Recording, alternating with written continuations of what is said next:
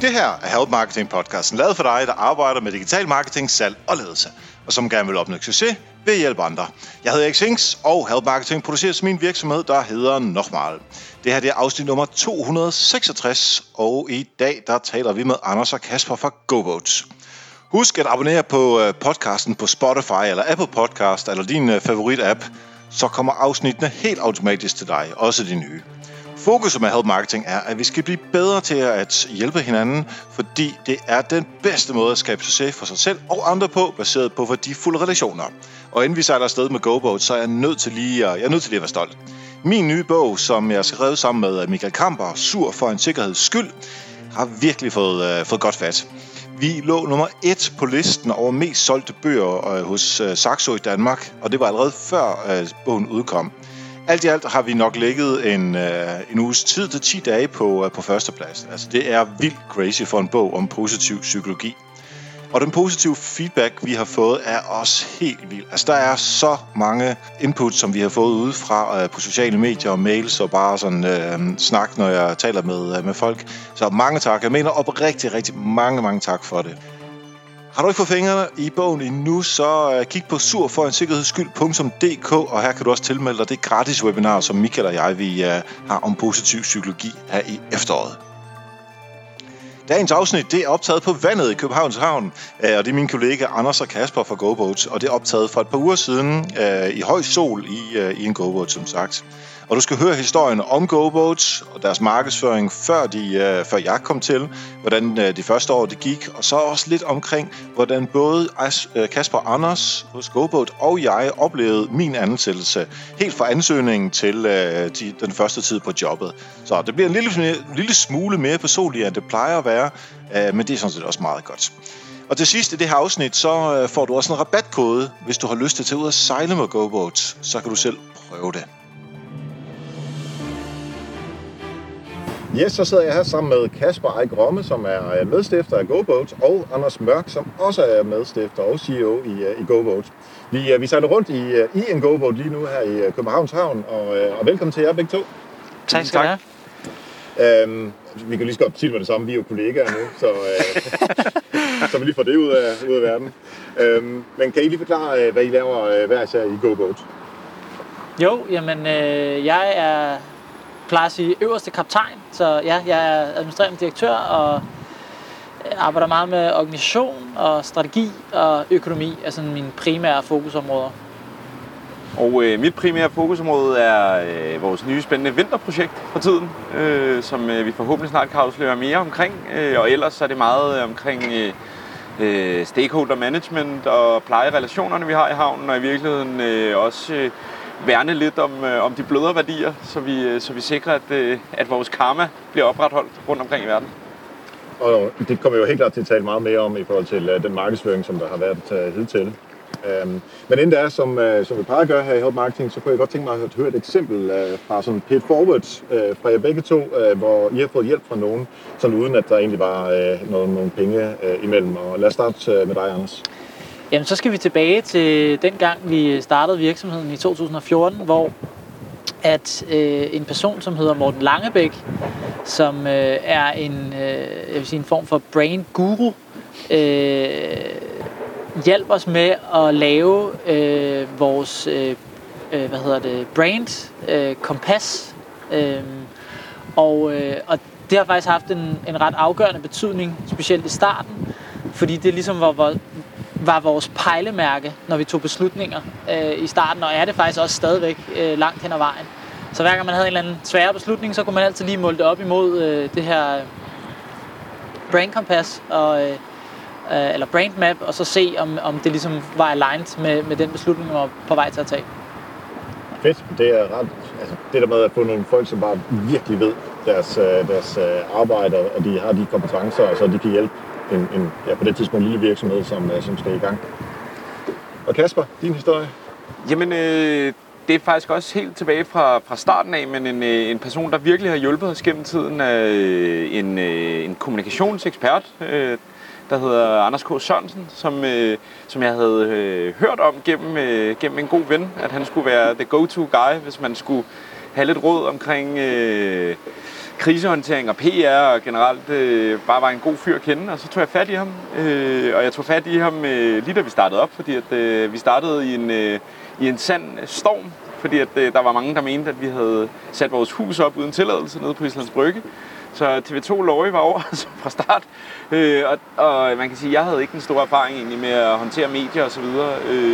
Så han var indenover, og jeg har hjulpet os helt enormt gennem tiden, og har aldrig bedt om en krone, og i virkeligheden er det bare drevet af, tror jeg, at han synes, vi har det sjovt sammen, og at han godt kan lide det, vi arbejder med, og vores tilgang til det. Så det er sådan, jeg håber, vi giver ham lidt, i hvert fald så har han givet os enormt meget gennem tiden, og reddet os fra rigtig mange dumme beslutninger. Fedt. Jamen, tak for historien her. Bare for at lytterne kan være med, og man kan måske høre lidt i baggrunden, at der er en lille smule larm, men det er også fordi, vi er ude på vandet og inde i en af kanalerne nu her, som også kan høre bilerne sejle, eller bilerne kører jo, mens vi sejler. Hvad er det, GoBoat er? Jamen, GoBoat er en oplevelsesvirksomhed, og funderet i bæredygtig bådudlejning. Og helt lavpraktisk så foregår det sådan, at man kan leje en båd på timebasis, være op til 8 personer. Og så kræver det ikke noget sejler, kendskab eller bevis. Og det her med, at det er tilgængeligt for alle, det er sådan en nøglesætning i vores koncept også. Så det er meget kort fortalt, hvad det går ud på. Og det ligger så ved Islands Brygge? Korrekt. Og så gennem tiden har vi udviklet et franchise-koncept, så vi har ud over de både, som vi selv har designet og producerer, så har vi så bygget selvfølgelig en masse erfaring på IT-systemer, online træningsmateriale, marketingstrategier osv. Og det paketerer vi så og stiller til rådighed fra lokale iværksættere og forretningsfolk rundt omkring i verden, som så kan starte deres egen GoBoat-forretning. Og det har så resulteret i, at vi i dag er i 8 forskellige byer, fordelt i Danmark og England, Australien og Sverige. Og hvornår var det helt præcis, I startede? Det var helt præcis tilbage i 2014. 2014? Ja. Og hvor mange både havde der? Der havde vi 8 flotte både. Og nu har vi 40 liggende på Islands Brygge, ja. Og jo et godt stykke over 100 på verdensplan. Så det er jo dejligt, at babyerne er formeret sig. Ja, det er klart. Og der er jo, altså nu er det jer to, som har lavet podcasten her, men der er jo en tredje mand. Jamen det er Karl Kajran, som også er medstifter og kreativ direktør, og det er ham, kvæg hans baggrund som arkitekt og båddesigner, der har designet båden og står for produktion, og har også designet vores bygning og er skaber af vores brand og hele vores, hvad kan man sige, visuelle identitet. Når nu man starter og har 8 både, og man har ideen om det her, og man kommer til at ligge på Islands Brygge, altså, hvordan sker så noget? Altså, at man finder på, at man gerne vil lave både, altså fra man ikke har en både, og man har en tanke om det måske, synes man det er fedt derude at sejle, og så lige pludselig så står man med 8 både, og man har altså, den der virkelig fine lokation på Islands Brygge. Hvordan gør man det? Det er et rigtig godt spørgsmål, og det var jo et, vi mødte rigtig meget i starten. Der var det, sådan, der var det jo virkelig, hvad laver I? Var der mange, der spurgte os om, fordi det virkede fuldstændig underligt, netop som du selv spørger om, altså både, og vi snakkede om at skalere det allerede på start af, og det var i virkeligheden svært at forklare, men det handler om, vi har nok hver vores approach og tilgang til det, men for mig, jeg har altid været fascineret af det her med at skabe oplevelser og rammer for folk, der gav dem et eller andet ekstra, kan man sige. Og der var det oplagt, nu sejler jeg selv, og kigge ind i den her ramme, fordi den har altid for mig givet gode minder, og i virkeligheden snakker vi meget om frihed, og det kommer vi måske ind på senere, men den har kun noget specielt, og har i virkeligheden bundet folk, jeg kender sammen på en flot måde. Og så tænkte jeg, at det var et godt sted at starte. Det var i hvert fald mit udgangspunkt. Men fra ideen, og så til at have en båd og have en tilladelse til at være på Islands Brygge, og hvad jeg synes er super interessant også, bookingsystemet, som ligesom sørger for, at der kommer nogle penge ind, plus at folk rent faktisk kan lege bådene. Ja, altså det kræver selvfølgelig sindssygt meget at gå på mod, fordi det skal ikke være nogen hemmelighed, at de første gange vi ringede til By og Havn, så knaldede de jo nærmest bare røret på med det samme, ikke? Men så bliver man ved og ved og ved og ved, indtil man får et møde, og så har vi selvfølgelig også forberedt os og kommet med de rigtige argumenter, og specielt selvfølgelig det her, vi har en bæredygtig profil, er selvfølgelig med til at åbne døren. Men det kræver rigtig meget at gå på mod, hårdt arbejde, før man ligesom kommer til et punkt, hvor man har tilladelser og kan rent faktisk komme i gang. Altså vi skal tage den der med bookingsystemet, altså vores bookingsystem i starten, det var jo et stykke papir, hvor vi skrev ned, ikke? Og så, okay. Så ringede folk, og så noterede vi simpelthen sådan helt old school. Og det har så udviklet sig over, så lavede jeg et stort monster i Excel, fordi jeg er sådan rimelig god til Excel, heller ikke optimalt. Til vi så har prøvet forskellige tredjepartsløsninger, altså software, altså service tools til det. Til sidst simpelthen at bare erkende, at hvis vi ville have noget, der virkelig fungerede til det, vi laver, så blev vi simpelthen nødt til at lave det selv. Og det er så mundet ud i, at vi i dag har vores eget bookingsystem, som jo heldigvis fungerer meget godt. Det er i hvert fald, da jeg startede an, en af de ting, som jeg synes var mega fedt. Fordi altså, man kan... Når man tænker konverteringsoptimering, når man tænker, hvordan kan vi få mest muligt ud af de kunder, som gerne vil sejle med os alligevel, give dem den bedste oplevelse, plus at det skal være nemt, og at vi kan sikkerhedsinformation og alt det, der skal sendes ud.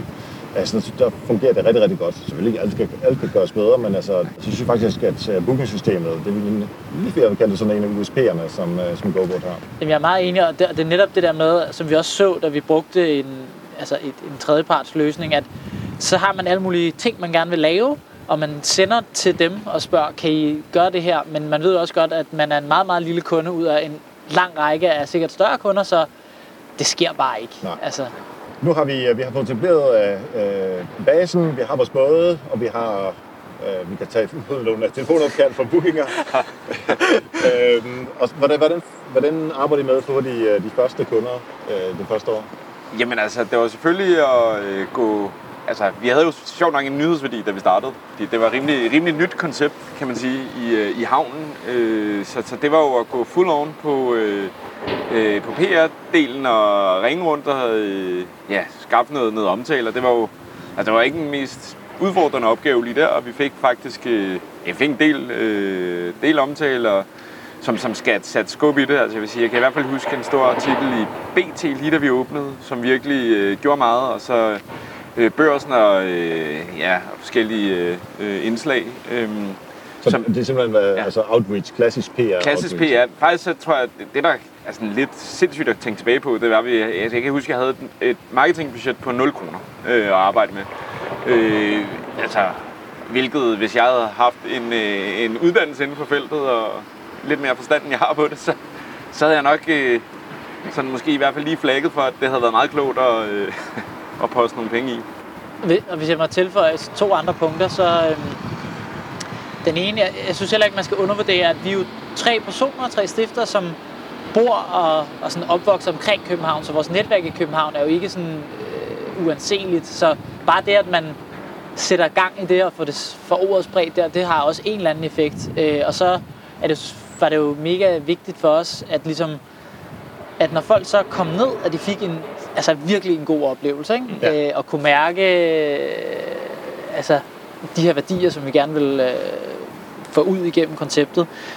Og det tror jeg, vi lykkedes sådan ok med i hvert fald. Og så kommer folk jo igen. Det er det handler om. Men det var spændende i starten. Altså det der med at få de første kunder ned på dybest set, så hvis ikke bådene sejler, reklamerer de ikke for sig selv. Så der var jo en masse forskellige ting, der pushede folk ned i bådene, men det primære var jo, det var PR-delen, der startede, hvad kan man sige, snebolden. Og det du siger med, at bådene, de er jo meget genkendelige. Altså de er de her blå både, som stort set alle, der har bare kigget ud på vandet, har jo set, især nu her, hvor der er væsentligt flere, end der var dengang. Men så ser man en båd som, den har jeg sgu ikke set før, når det er noget, jeg selv kan sejle, så er man måske interesseret, så læser man hos BT og andre. Plus den der med, at de kunder, man så får, at de er glade og tilfredse, og I går den der ekstra mil for, at de virkelig er tilfredse. Nu talte vi jo på kontoret her en af dagen, at den første sæson, at de mere eller mindre boede ned på bryggen. Ja, da vi startede, der levede vi på bryggen. Vi havde sådan lidt sjov med, at der er sådan en afskærmning inde i vores pavillon. Og der plejede vi at sige, nu går jeg lige på kontoret, og så gik man lige om på den anden side af den her afskærmning. Og solen stod ind, og der var nok 50 grader, og man kunne høre alt, hvad der foregik alligevel. Men vi havde ligesom ikke andet. Ja. Så det var der, vi startede. Og så var der jo også... Altså jeg husker det som om, at vi arbejdede hver dag, stod op, mødte ind omkring 8:30 eller sådan noget, og så var man færdig ved midnat, fordi man jo også skulle gøre klar til dagen efter, og der var også lidt administration. Og så, altså vi var jo yngre dengang, og uden børn og sådan noget, så vi ville jo også gerne ud og mores en gang imellem. Så der er også været en gang, hvor Kasper og Karl bare sådan tager direkte i byen bagefter, og så gået ned og bare sovet dernede, fordi altså, det kunne ikke betale sig at tage hjem. Ja. Så jo, vi levede der virkelig. Altså, jeg vil sige, bare for at udlevere Anders lidt nu, jeg har muligheden, så var det jo altså, på de rigtig gode dage, hvor det spillede, så vidste man, det havde været en god dag, når vi gik og lukkede, og Anders satte teknomusik på og stillede sig op på bådbroen og plukkede æbler. Så var der... Ja, det er rigtigt. Og det lyder jo virkelig som iværksætterånden på det tidspunkt, ikke? Altså, og nu som en, som arbejder i Bixen, synes jeg også stadigvæk, vi har det, men det er jo selvfølgelig lidt mere moden iværksætteri, ja. End det var på det tidspunkt, og det er jo sjovt at høre. Der må også være nogle ting, som har været mega svære. Helt vildt mange ting har været mega svære. Altså, man kan sige, det var en stejl læringskurve, fordi vi på mange måder egentlig er pionerer inden for det, vi laver. Der er ikke... Det er der så kommet, men da vi startede, var der ikke specielt mange fortilfælde at læne sig op af. Så det er jo alt fra, der var sådan nogle rent logistiske, praktiske ting sådan med driftssetup og hele teknikken og teknologien bag, som vi virkelig fik knups på i starten. Ja, altså bare et konkret eksempel, det var en helt anden motor, vi startede ud med. Ja. Og de var slet ikke lavet til det brugsmønster, der er. Så de gik jo i stykker. Altså man kunne nærmest sætte uret og bare vidste, at i løbet af 14 dage, 3 uger, så gik de i stykker, og vi skulle ud og skifte den. Vi snakker tit om den der... servicetelefon. Ja, vi havde så sådan en servicetelefon, netop, som folk ringede ind på, når der var et eller andet galt, og så rykkede vi jo så ud og afhjælp problemet, og så kunne de sejle videre, ikke? Men til den dag i dag, der tror jeg, specielt Kasper og jeg, hvis vi hører den ringetone, vi havde dengang, så får vi sådan kuldegysning, og altså det. Så det er bare sådan et konkret problem. Jamen det var et stort problem, og der kan man sige, det tapper lidt ind i sådan hele grundtilgangen, fordi jeg tror, at det problem kunne i virkeligheden have dræbt forretningen, fordi der var for mange udfald. Men faktisk selv de kunder, der oplevede de her ting, fordi vi netop var meget fokuseret på at give dem den her altså, helhedsoplevelse og ordentlig kommunikation i virkeligheden hele vejen rundt, gjorde, at det faktisk ikke eskalerede, og så kommer folk jo stadig igen, selvom de faktisk havde fået en måske en delvis god oplevelse, fordi turen var blevet bremset halvvejs. Det er også det der med, at hvis man som virksomhed har lavet et eller andet, så bare ikke, som ikke er godt nok. Altså det håndtering af det efterfølgende, som oftest er det, som man husker. Altså har de været ligeglade, og sådan tænker, dem gider jeg sgu aldrig købe noget af igen. Eller har de virkelig forsøgt at gøre noget inden for alt det, de engang kan. Så vil man meget hurtigt tilgive, at de fleste vil i hvert fald. Ja, præcis. Så for mig lyder det som om, at markedsføringen, netop fordi PR-delen var så stærk, og der var så mange, der var interesserede i det, altså fra mediernes side, måske ikke har været så stor en udfordring, men det mere var nogle praktiske ting, som vi skulle lære, hvordan man effektiviserede det. Altså fra 8 til både til 40 både i dag, ikke? Så der må jo have været nogle flere både året efter, eller hvordan er det gået? Ja, altså allerede i første sæson, hvor vi også var heldige med vejret, det var en ret god sommer, der blev vi ved med at producere nye både løbende, i takt med, at vi kunne se, at der var den efterspørgsel, vi håbede på. Og ja, så i løbet af årene har vi så hele tiden sådan afstemt, okay, hvor mange både er der ligesom efterspørgsel efter, og hvad kan havnen klare, altså kapacitetsmæssigt. Så årene er vi så bygget op til de her, ja faktisk 44 både i København. Ja. Hvis vi så tager andet, tredje år og kigger lidt på markedsføringsdelen, for det er trods alt det, som lytterne oftest vil være interesseret i her i markedsføring. Hvad virkede godt, og hvor har I måske været lidt skuffet over nogle forskellige tiltag, I har lavet? Altså man kan sige, sådan, måske for lige at sætte grundrammen for alt, hvad vi har lavet marketingmæssigt, så har det jo mange gange været mig, der har siddet med det, og totalt ufaglært i virkeligheden, og sådan meget med godt feeling og sådan lidt kamikaze. agtig tilgang til det. Så vi har jo gjort os en del erfaringer, og jeg vil sige, i virkeligheden, hvis jeg skal sådan nævne noget, jeg virkelig fortryder, så var det sådan i starten, hvor vi, gik med på sådan en deal side ting, fordi vi tænkte, sådan noget der, ikke? Ja. Hvor vi tænkte, nu skal vi bare have nogle folk i båden, og det bliver super fedt, og man går totalt på kompromis med den pris, man har sat, og devaluerer i virkeligheden brandet fuldstændig. Men vi tænkte bare sådan, de skal bare fylde, så de skal ud og reklamere. Og det, der så skete, det var, at alle de der kom ned, desværre var...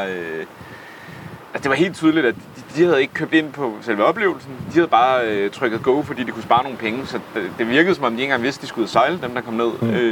De skulle bare ned og spare nogle penge. Og det var sådan... Det var super ærgerligt, og det var faktisk en lidt træl start, fordi at man ville jo gerne have...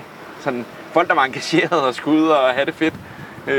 Og det var i virkeligheden bare folk, der kom ned for at se, om de ikke kunne spare noget mere, tror jeg. Det handler om, at man skal have det oplevelsen, man vil have fat i, og så vil man gerne have rabat, men det er oplevelsen først. Yes. Og, ja.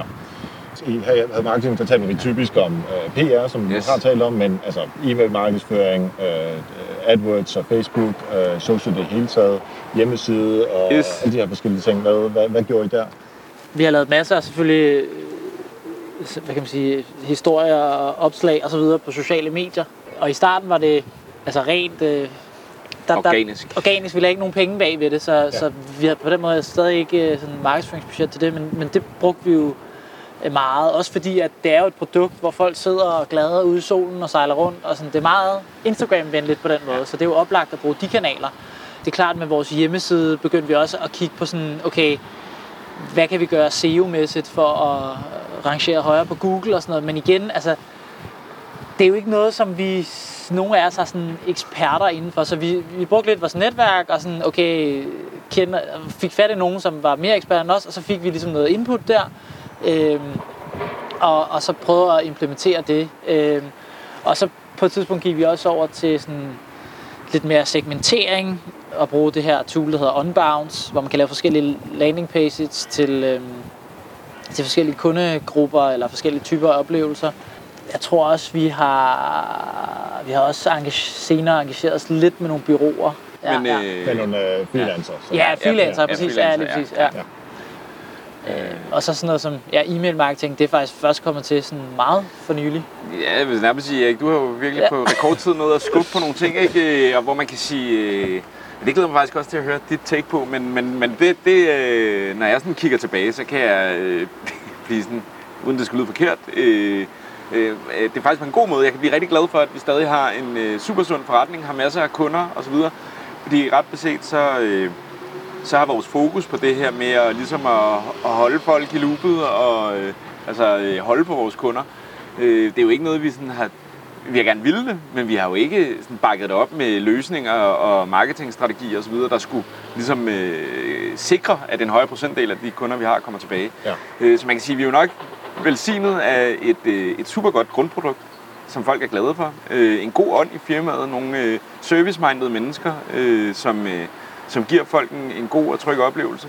Selvfølgelig hjulpet lidt på vej af nogle få ting, men det i sig selv har kunnet holde hjulene i gang, og nu tror jeg så, at med de ben, jeg kan se, vi er ved at binde på nu, så er det jo, det er jo noget, der virkelig giver mig tryghed, og synes, jeg i virkeligheden gør, at jeg ser meget lyst på fremtiden, at vi har fået dig igen, der kan skrue lidt.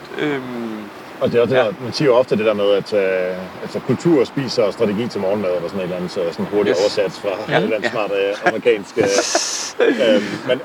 Men det synes jeg på mange måder også, at det her det viser, at det kan godt være, at man ikke lige har styr på alle sine åbningsrater og alle de der smarte termer inden for marketing, men hvis du har et produkt, som i sin grundessens bare er super fedt, og en kultur, som bakker op omkring det, og man vil kunderne det bedste, så er marketing mere noget, som kan forbedre det. På et eller andet tidspunkt, så har I jo måske også noget derhen til at sige, at vi skal have en eller anden form for professionalisering af det her setup. Fordi der er marketing, der er så mange forskellige discipliner i det. Så hvordan nåede I derhen til at sige, at vi har brug for nogen, eller til at hjælpe os med den her professionalisering af især marketingstillingen? Altså de første par år, så var det, i min optik, var det meget sådan, vi gjorde en masse ting, men uden ligesom at have den dybe forståelse for, hvorfor vi gjorde det, og hvordan det ligesom hang sammen med salg og de resultater, vi så. Så vi har sådan lidt sat på spidsen, skudt med spredehavl, og så har savnet, det har været sådan, at vi er mere struktureret omkring vores marketing, vi er mere taktiske, mere strategiske, og mere, det er meget mere sådan gennemtænkt. Også så vi sådan på en mere struktureret måde kan lære af de ting, vi gør. Fordi på nogle punkter føler jeg, at de første år, så prøvede vi en masse ting, og sådan kombinationen af det virkede jo på en eller anden måde, men lige, hvad er det, der virker, og hvad virker ikke? Bortset fra nogle af tingene, som var sådan klokkeklare, så i min optik, så ved vi det ikke så meget. Og det er det niveau, vi gerne vil op på. Og det var ligesom, for mit vedkommende i hvert fald, det, der har sat gang i, hvorfor vi blev nødt til at steppe op på marketingfronten. Ja. Og Kasper, når du nu har siddet med marketing- og kommunikationsdelen, og når Anders så siger det der, altså uden at jeg skal begynde at skabe slid, er der måske også lidt der nemt, at nu kan jeg dig jo godt, at det er måske ikke struktur, som du er allermest interesseret i. Hvordan var den dialog med jer på det tidspunkt? Jamen den har jo været super fin i virkeligheden, fordi jeg tror, at sådan rent, sådan også igen helt basalt i virksomheden, tror jeg, noget af det, der også gør, at vi vækster og kommer til at vækste fremadrettet, det er den her i virkeligheden grundbyggesten, der hedder, at man kender sine begrænsninger, og i virkeligheden anerkender dem, og ikke tror, man kan alt. Altså, der er en eller anden sund ydmyghed. Altså, det er ikke jantelov, fordi guderne skal vide, vi drømmer, men med den her grundforståelse, så gør det også, at jeg tager det jo ikke ilde op, når andre siger sådan nogle ting, for jeg kan godt se det. Jeg ved det udmærket godt. Og i virkeligheden er det jo også... altså, jeg har jo også haft den tilgang, at der lå et uforløst potentiale, og at hvis vi kunne få den rette person ind, så kunne vi virkelig begynde at høste frugterne af det, og også fremtidssikre forretningen, fordi at der kan ske meget, og hvis man bare lader stå til, ikke, og ikke udnytter, så er det jo et spørgsmål om tid, før det går galt. Så jeg er egentlig fuldstændig enig i det, Anders siger, og så kan man sige, jeg har været meget optaget af, fordi at vi har nogle perioder, hvor at vi ikke leger båden ud, hvor jeg også tænker, altså, der er jo helt klart nogle steder, hvor vi kan blive dygtigere. Og det er jo sådan nogle ting, hvor jeg har ikke kastet håndklædet i ringen, men jeg kan bare se, at mine kompetencer, de rækker her til ikke længere. Ja, fordi altså omsætningen, bare lige for at få det på plads, omsætningen den ligger på hvilket tidspunkt af året? Den ligger fra, ja, primært fra marts til september, ikke? Lidt i oktober. Ja. Så er der lidt gavekortsalg off-season, men det er jo primært det, ikke? Ja. Og så hen over tiden er der selvfølgelig kommet lidt mere på i takt med, at vi har åbnet i Australien, så der kommer nogle royalty-indtægter, når de har sommer, og vi har vinter, men det er stadig primært i forår-sommermånederne herhjemme. Vi har jo snakket lidt om, det kunne være skægt, at ligesom tage den her fortælling af, hvordan jeg ligesom fik den her stilling, som jeg har herinde. Og så jeg kunne godt tænke mig at høre fra... Der må have været et eller andet tidspunkt, hvor I har sagt, at vi skal finde en person, som kan tage det her. Hvornår var det? Hvornår var det egentlig helt præcist? Jamen, jeg tror, sådan beslutningen om at ligesom gå efter en CMO, det var i slutningen af 19, sådan der i løbet af Q3, Q4, 2019. Og det hænger selvfølgelig også sammen med, at vi også kunne se, at økonomien i virksomheden var til det. Men det var der, at vi tog den beslutning. Okay. Og bare lige sådan, lytterne ved det, 1. april i 2020, der var jeg blevet ansat, så skal man ligesom lave den tidslinje for sig selv. Prøv at tage os igennem. Jeg har aldrig brugt så lang tid på en ansættelsesproces, men vi brugte rigtig meget tid i, altså første fase var jo at virkelig klarlægge, hvad er det for en, altså hvor er det, vi har huller i organisationen, hvad er det, vi gerne vil være fokus på, og hvad er det, den her person skal kunne. Hvor vi sådan, i virkeligheden havde en masse møder, hvor vi bød ind hver især med, du ved, hvad vil gøre mit liv bedre, hvad vil gøre GoBoat bedre. Altså virkelig fandt ud af det, fordi der er ingen hemmelighed, det er slet ingen hemmelighed, at Anders og jeg er altså, virkelig forskellige. Ja, det er helt rigtigt, Kasper. Det mundede sådan ligesom ud i, at vi lavede en jobbeskrivelse og faktisk også lidt en profilbeskrivelse. Altså, hvad er det for en type person, vi gerne vil have?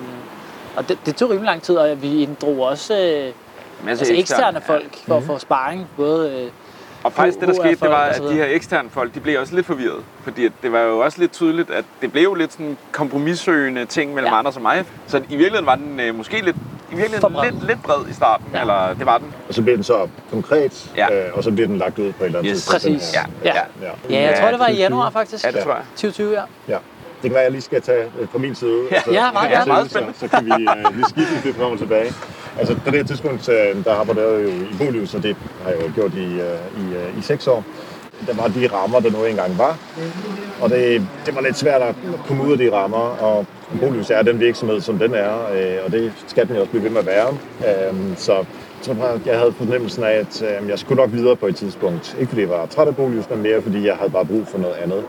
Så i det års tid, altså, hvor jeg aktivt var ude at søge, det gjorde 3 gange, inklusive GoBoat. Så en gang, det var hos TDC, hvor jeg fik nogle snakke med dem, og der fandt vi ikke rigtig hinanden, så var det. Så var der et sted, jeg søgte, de svarede aldrig, og så kæmpe middle finger til dem. Det er godt svært, ikke? Ja, og så jeg jeres opslag. Og tænkte egentlig, at det var mega fedt, fordi den der sådan iværksætterånd, som man kunne læse i det, det passer rigtig godt til mig, fordi det har jeg også bare. Jeg har også min egen biks og performance-dab og sådan noget ved siden af. Og så jeg har også bare brug for at være i en virksomhed, som ikke var så bureaukratisk tung. På Bolius er ejet af Redania, som er den her store forening. Så det var også bare fedt at kunne komme væk fra det, hvis muligheden havde været der. Jeg skrev en ansøgning. Jeg fik en kommentar til også at læse det igennem, og på jeres sparring, så vi har også sparring på det. Så tænker jeg, at de ligesom kunne tage den over. Ja, og der var så andre end dig, jeg skulle lige sige. Altså, vi fik seriøst mange henvendelser og mails og ansøgninger, og faktisk en meget kvalificeret felt, vil jeg sige. Det var sådan lidt, man er jo altid lidt nervøs, når man lægger noget op, hvad kan vi forvente, og hvad er niveauet, og det var seriøst højt, og det gjorde så også, at det gjorde ikke processen nemmere, kan man sige. Hvis det kun havde været dig, der havde søgt, så kan man sige, så var det jo... Men det var rigtig godt, fordi at det... Hvor mange var der, siger jeg? Jamen, i hvert fald over 100. Ja, jeg husker det som 140 eller sådan noget. Ja. Hvordan lavede I så udvælgelsesprocessen? Jamen, det var primært... Eller det var Kasper, jeg og så Anne-Sophie, som jo også arbejder med marketing hos os, som alle sammen ligesom gik dem igennem simpelthen, og det tager lang tid, ikke? Ja. Og så shortlistede alle dem, vi ligesom mente, at vi skulle have til interview. Og så er det jo noget med at diskutere, og så var vi meget sådan ops på, at vi ligesom... Det er den der klassiske med, at man drages mod noget, der minder om en selv, og det kan være rigtig farligt. Så vi var ret ops på at vælge forskellige typer af profiler og baggrunde og kompetencer, så vi ligesom kunne afsøge en bred vifte af mulige kandidater. Så på den måde holdt vi det sådan rimelig åbent, og derfor tog vi også... Hvor mange havde vi til første runde interview? Der var ret mange, faktisk. Det var et godt stykke over 10 i hvert fald. Jeg tror, der var måske nærmere 15 eller sådan noget. Det er også mange. Det er rigtig mange. Og igen, også fordi vi offrede tid på det, ikke? Så vi sad jo mellem 2 og 3 til hvert interview. Ja, det var jo en time ad gang. Så det er en heftig proces. Ja.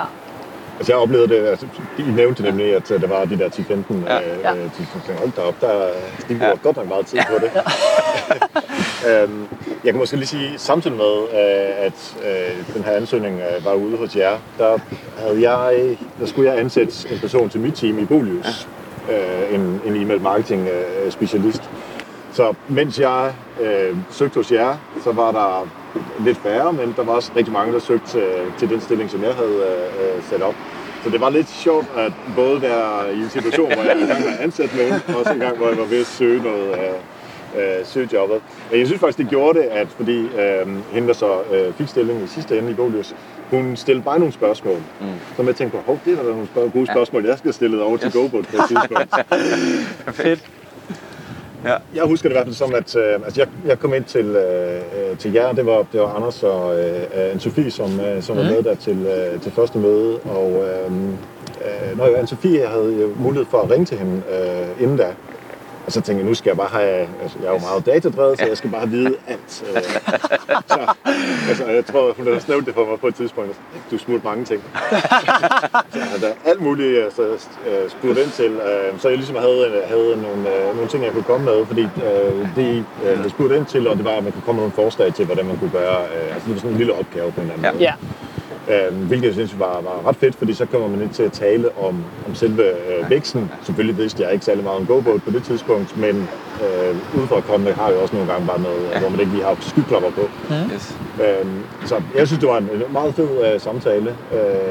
Og det midte var på en eller anden måde også lidt om min bureaudage, hvor man skulle ud og pitcher et eller andet projekt ind.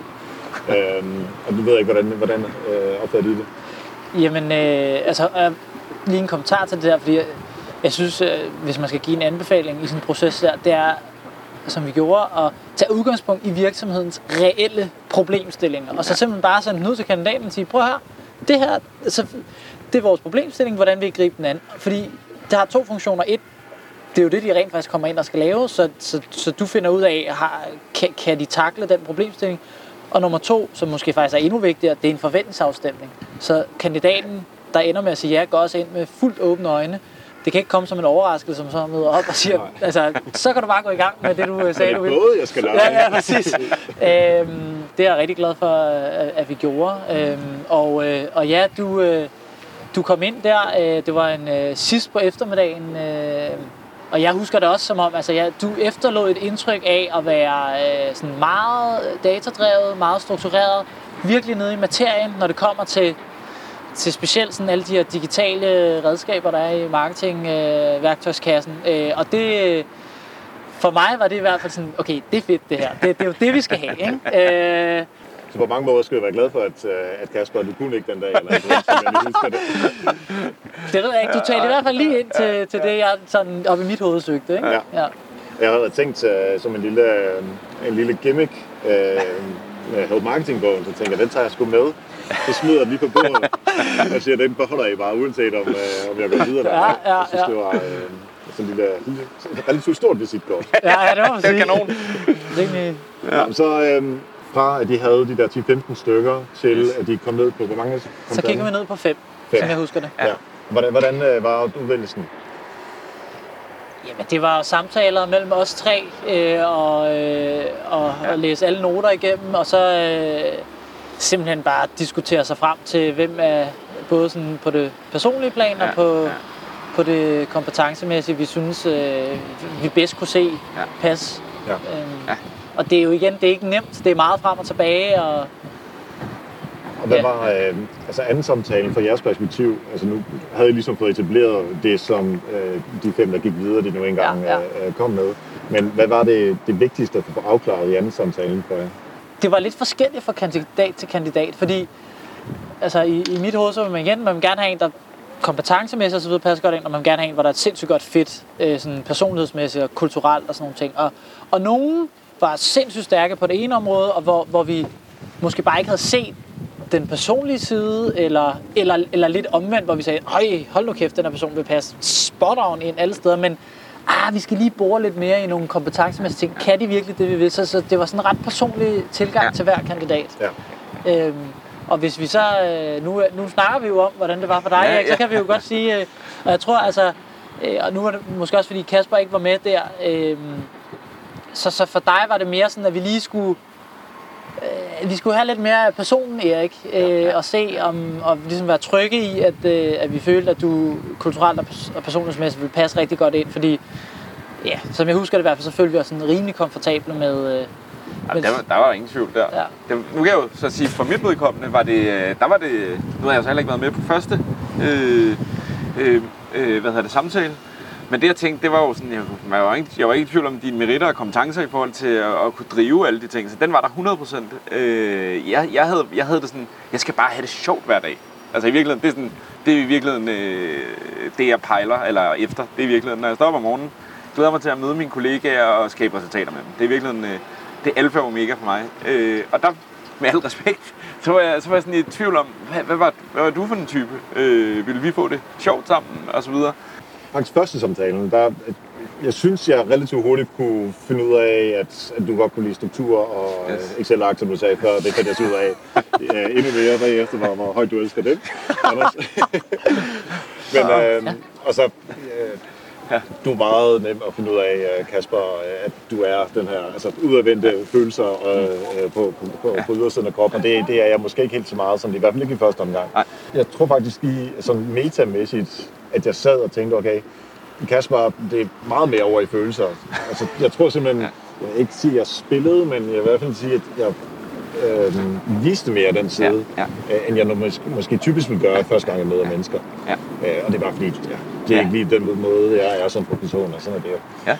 Men jeg synes faktisk også, at den anden samtale var fed, fordi der kom noget helt andet ind. Altså kunne jeg kunne se, at den der blanding, altså de personligheder, som I er, at det bare passer super godt sammen. Vi får taget den her anden samtale, og så nu har jeg jo nævnt det for mig, altså det var meget, det fik jobbet jo, men I nævnte jo, at der var to, som var i tvivl om, og I havde ligesom set kroner på hver hest, hver især. Kan I bare lige forklare en lille smule om det? Ja, to jeg vil sige, meget forskellige typer, igen tror jeg, det er det her, hvor man måske nogle gange, den fejl, man nogle gange begår, som jeg faktisk også, nu var der ikke nogen fejl, fordi jeg er sikker på, at begge kandidaterne var gode, men det var det her med, der var en anden kandidat, som måske lignede mig mere i virkeligheden, ikke? Og så var det sådan, det virkede måske mest trygt for mig, fordi det er jo stadig ubekendt, når man får en ny person ind i virksomheden. Hvad sker der? Forstår personen? I virkeligheden var det vigtigst for mig, sådan, at man kan... En ting er at være sindssygt dygtig til at dreje på alle knapperne og optimere osv., men hvis man basalt set ikke har... Altså taber ind på brandet og bølgelængden, altså hvad er det, der ligger under? Det var min frygt lidt. Altså faktisk ikke... Jeg vidste godt, at det ikke var sådan, du vil ikke komme ind og ødelægge noget som helst, men man vil jo gerne have en ind, der faktisk også kan tage nogle af de der værdier, som jeg ikke måske har formået at få ordentligt ud over rampen, tage dem, polere dem, bygge på og have den der forståelse for det, ikke? Og det var faktisk derfor, at jeg i hvert fald tænkte, jeg vil sindssygt gerne have Erik, men jeg er bange for det der. Ja. Hvor Anders jo så var meget kategorisk, der var, men jeg balancerede, jeg vidste godt, at det var... begge dele var godt. Jeg stod rimelig stejlt på dig, Erik. Ikke igen, fordi den anden var, på nogen måde var en dårlig kandidat. Man skal også huske på, at med så stort et felt, så ender vi jo med to rigtig gode kandidater. Så det er jo sådan de små detaljer der. Mm-hmm. Men ja, jeg var meget på det der med strukturen og alle værktøjskassen. Og jeg var lidt bange for bare ikke bange, men du ved... Så lidt nervøs med en anden kandidat. Det må da godt sige, hvis der kommer en til som mig ind, så får du fandme meget overarbejde. Det der med, at jeg ligesom skal hele tiden samle trådene lidt, og sådan få den der struktur med ind og sådan noget. Altså hvis vi fik præcis en person mere ind, at det ville bare give rigtig meget arbejde til mig. Ja. Men det jeg synes, som var meget interessant, som vi så rent faktisk gjorde, det var jo, at jeg havde jo nogle concerns med den anden, og Kasper med dig, og så ringede vi så til hver og ligesom kunne adressere det der, ikke? Ja, så den position, som vi ikke har stemt på. Præcis, og så kunne vi så snakke sammen, og så, som jeg husker det i hvert fald, Kasper, så var du sådan, okay, vi... Jeg ringede til Erik og var meget ærlig, også mere end det måske normalt er fair at være overfor. Det ved jeg ikke, jeg synes bare, jeg leder godt. Og i virkeligheden var det også bare fedt at mærke, at jeg gik jo lige til stålet, og du samlede bolden op med det samme, og i virkeligheden er det også bare... Det er også en vildt vigtig ting, synes jeg, at man kan... være hudløst ærlig over for hinanden. Og der blev jeg overbevist. Altså, jeg tror, det var en samtale på 10 minutter, hvor du fangede totalt, hvad det var, mine bekymringer var, og så smadrede du dem totalt i jorden. Så det var egentlig meget rart. Ja, jeg husker endda, hvilket mødelokale det var i Bolius, hvor jeg stod. Altså der, hvor man lige skal prøve at gå lidt væk, fordi det er sådan lidt nogle ømme samtaler, man lige ved der, ikke? Ja, præcis. Men jeg synes, at det var en rigtig god samtale, og ligesom at finde ud af, og det var fedt, du var så ærlig omkring de udfordringer, du eventuelt kunne se i dem.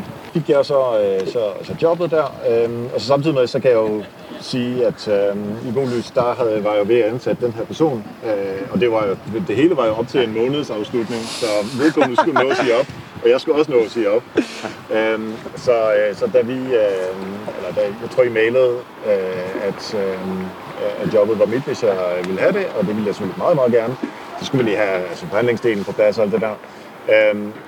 Men det, jeg egentlig bare husker mest fra et ret vigtigt krav for mig, det var, at det skal på plads det her torsdag, fordi jeg skal have hele fredagen til at sige til min chef, og helst om formiddagen, så hun ligesom kunne forholde sig til de der ting der. Ja, jeg kunne ud fra, at Bolius, de savner mig, men at det var på den bedst mulige måde, at de kunne komme videre. Yes. Det fik vi heldigvis også på plads. Og så jeg ikke nødt ved min tidligere chef alt for meget, men det jeg kan sige, at jeg sad overfor hende og havde et statusmøde med alle de der ting, som jeg nu engang sad og lavede, og gennemgang af det. Og så da det var færdigt, så var der 3 minutter tilbage og sådan noget. Og så siger jeg til hende, Christina, jeg har lige sidste ting. Så kigger hun ned, og det har hun fortalt bagefter, at hun kiggede ned på skærmen og så datoen på klokkeslæt på skærmen dernede. Og kiggede op, og så siger jeg så, at jeg er nødt til at sige op. Og det første, hun bare siger, nej! Og det var, altså, både, jeg synes bare, det var super fedt, at hun sagde det. Fordi jeg er selvfølgelig virkelig glad for at være der også, og også have hende som chef. Så det var egentlig sådan en godt feeling, der bare kom ud. Det var for mit vedkommende ret fedt. Det er klart. Selvom hun måske ikke var helt så glad for det. Nej. Så skete der jo noget, som ikke har noget at gøre med det her. Det er jo coronaen, der kommer ind. Så 1. april, der skulle jeg starte. Og så havde jeg lige været 10 dage eller sådan noget i den sidste del af marts, hvor jeg holdt ferie. Jeg skulle have været ude med nogle steder. Kom jeg af gode grunde ikke. Og så skulle jeg så starte hjemmefra. Jeg kunne bare lige godt tænke mig nogle ganske få ord om de tanker, I gjorde for at sørge for, at en ny kollega kommer ind, selvom man ikke kommer ind. Altså man kommer ind til bare at sidde derhjemme, og så laver man team- og Zoom-møder med andre, end det man gjorde det med før. Jamen, jeg tænkte meget, at det var selvfølgelig en super uheldig situation, og sådan ikke når man kommer til en ny virksomhed, nye kollegaer, nye produkt og så videre, så kan man ikke engang få lov at mødes med dem, og man må bare sidde derhjemme, ikke? Utaknemmelig opgave. Så jeg tror, jeg prøver bare at fokus på ligesom at gøre sådan onboarding endnu mere konkret og endnu mere detaljplanlægge, fordi det der er jo behov for, når man ikke lige hele tiden kan spørge. Altså, jeg er klar, man kan ringe og så videre, men det er klart, man var selvfølgelig lidt nervøs for også sådan, hvordan du ville tage det. Altså sådan, vil du tænke, at det er simpelthen bare, det er ikke godt nok, eller altså, du ved, man vil jo gerne have det starter på bedst mulig vis, ikke? Og det gjorde det corona bare meget sværere. Ja. Jeg tror også lige netop med den start og med dig, som var altså den vigtigste i virkeligheden ansættelse, vi har lavet i nærmest til dato, tror jeg. Så jeg havde det sådan lidt, altså jeg vidste jo godt, at du godt kunne lide struktur og indsigt i data og så videre. Og så sidder vi milevidt fra hinanden, og jeg var sådan, det var også sådan med lidt ærefrygt, fordi jeg var sådan, synes han, jeg er totalt idiot, fordi at der er mange ting, vi ikke har gjort, som man nok vil sige, hvorfor har I ikke gjort det? Og sådan, så vil jeg egentlig gerne sidde sammen med dig, når du fandt alle de her ting, og sådan efterspurgt dataen, hvor jeg mange gange bare kunne sige, den findes ikke. Så det var også sådan lidt, jeg ville bare rigtig gerne have været med dig i processen, når du ligesom gennemcrunchede og lærte virksomheden at kende, og det var jo specielt at sidde med afstand, hvor vi ikke kunne afkode hinanden. Ja, og det altså selvfølgelig ved vi nu, at man kan meget med Meet og Zoom og Teams og sådan noget, men der kommer bare den der relationsting og oplevelsen af hinanden, den er svær at få med. Heldigvis gik det rigtig godt, det vil jeg sige fra min side. Det var godt. Fredagen før, der havde I et intern, der havde sådan en lille fredagsbar, som jeg var med på. Så det var egentlig meget sjovt at starte ud på altså en lidt festlig måde. Virtuel fredagsbar, ja, præcis. Og så starte rigtig om mandagen. Ja. Det sidste, der er 2 ting, som jeg godt lige vil runde her til allersidst.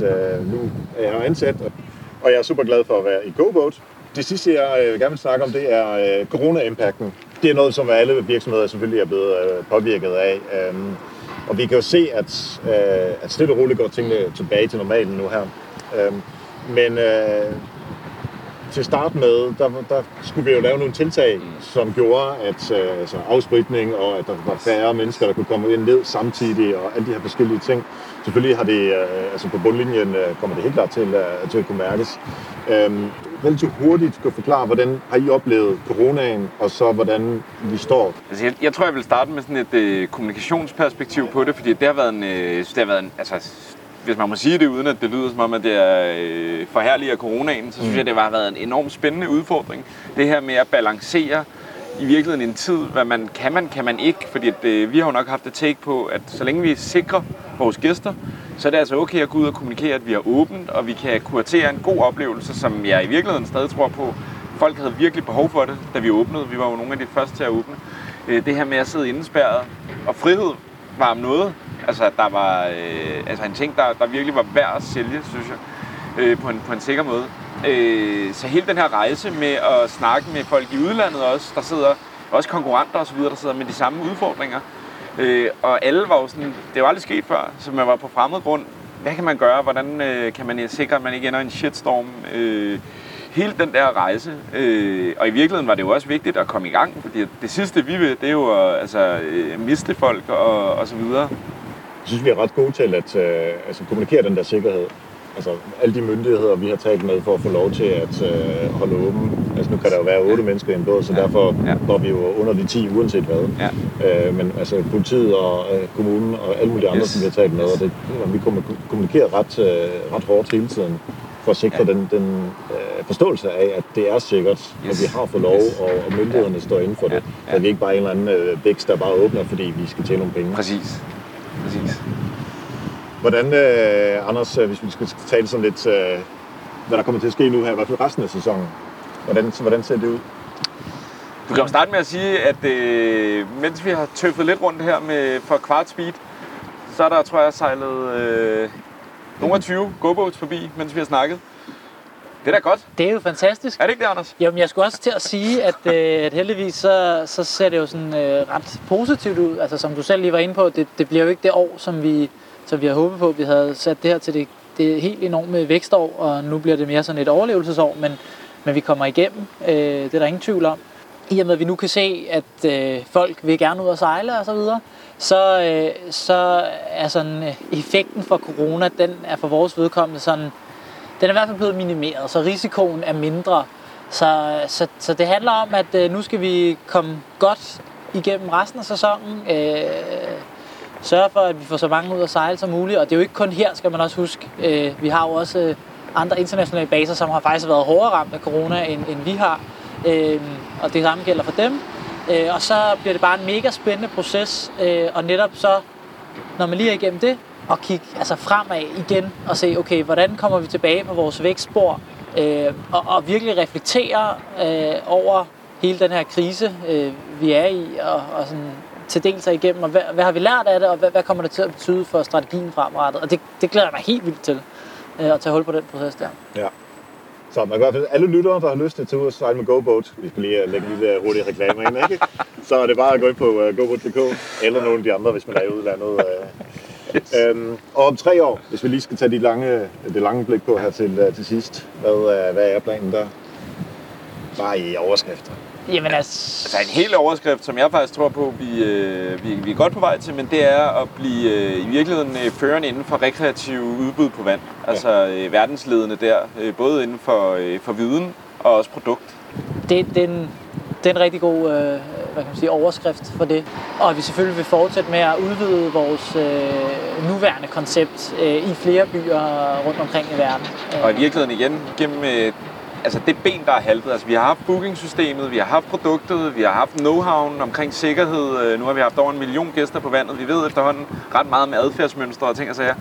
Det ben, vi har manglet, det har i virkeligheden været den her fuldstændig konkurrence, vindende fordel i at have marketingmaskinen bagved. Og den tror jeg, bare for at presse dig lidt, Erik, den tror jeg bliver bygget på nu, og så bliver det jo også, når vi går ud og snakker med eksisterende bådelejninger og beder dem om at konvertere deres både til vores. Det bliver der, hvor vi for alvor kan sige, altså nu er den der, fordi vi kan garantere øget omsætning. Du nævnte før, at i starten var I måske ikke så gode til at tage fat i de kunder, som jeg havde haft.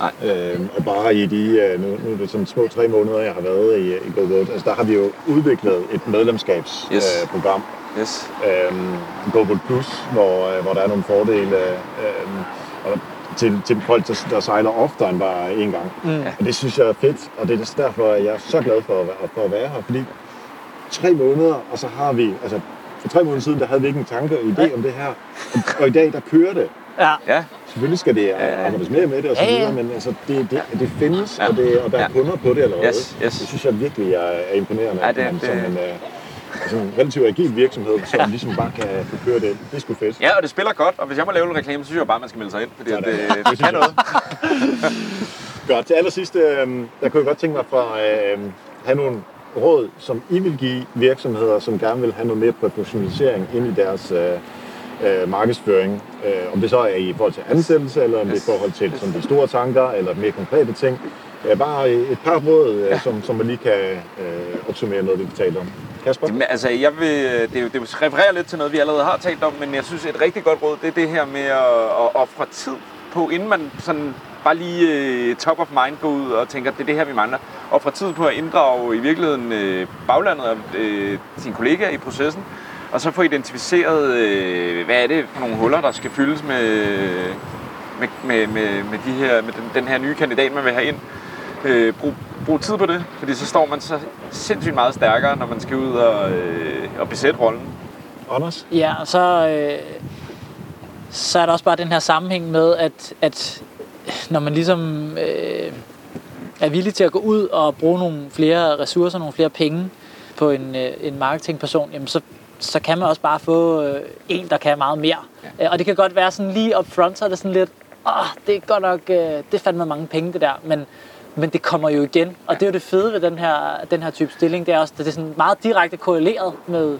Det kommer igen, hvis du vil den rigtige. Præcis, det. Selvfølgelig. Altså, man skal investere i at finde den rigtige, som så også er en investering. Og så, men der ligger en ROI-beregning i det. Præcis, lige præcis. Hvis man gerne vil følge nogle af jer på forskellige sociale kanaler, og gerne vil vide, hvad I går og laver, hvor skal man gøre det henne? Jamen, så skal man møde mig fysisk, fordi jeg er super analog. Nej, Erik, eller til dine lyttere kan man jo sige, at du virkelig, du punker mig meget for lige at, med LinkedIn. Nu har jeg fået et billede på, det er jo en start. Så jeg tænker, at man snart vil kunne se en profil fuld af liv på LinkedIn. Vi linker i hvert fald til den fra vores show notes. Kanon. Jamen, så kan jeg få nogle venner i hvert fald. Ja, det er jo en god start. Anders? Ja, men det er på LinkedIn. Og så, hvis jeg også bare lige må lave en reklame for mig selv, så GoBoat har jo givet mig muligheden for at komme ud og holde rigtig mange foredrag og fortælle om vores rejse. Lidt ligesom som vi gør nu. Og om sådan de læringer og sådan noget, vi har haft. Og det er noget, jeg synes er mega fedt. Så jeg er også sådan lidt i gang med at opbygge min egen foredragsvirksomhed. Driv til mig på LinkedIn, hvis det er noget, man synes kunne være interessant at høre nærmere om. Mange tak, fordi I ville være med i Help Marketing her. Det var en fornøjelse, ikke? Det var det helt sikkert. Du skal være på motoret og arbejde videre. Ja, det skal vi faktisk. Du skal tilbage. Mange tak til Kasper og Anders, og som du nok kan høre, så har vi det rigtig sjovt på jobbet. Der er rigtig god kemi, og resultaterne er også gode, så det er match made in heaven, kan man næsten sige. Som lovet, så får du en rabatkode til at sejle i GoBoat fra Islands Brygge. Den gælder mandag til torsdag i september og oktober 2020 for vores normale både. Så det er altså alle mandag, tirsdag, onsdag, torsdag i september og i oktober 2020 for vores normale både. Rabatten er på 25%, og det er faktisk ret meget i forhold til, hvad vi plejer at give. Du går ind på goboat.dk, og så booker du din båd og køber eventuelt forplejning og afbestillingsgaranti, hvis du har lyst til det. Og lige før du taster kreditkortinformationerne ind, er der en knap, der hedder rabatkode. Hvis du klikker på den, så kommer der et lille felt, hvor du kan skrive Help Marketing 25. Så trækker vi simpelthen 25% af bådlejen. Og Help Marketing 25, det staves med små bogstaver ud i en køre, og 25, det er altså med cifre. Også ud i en køre.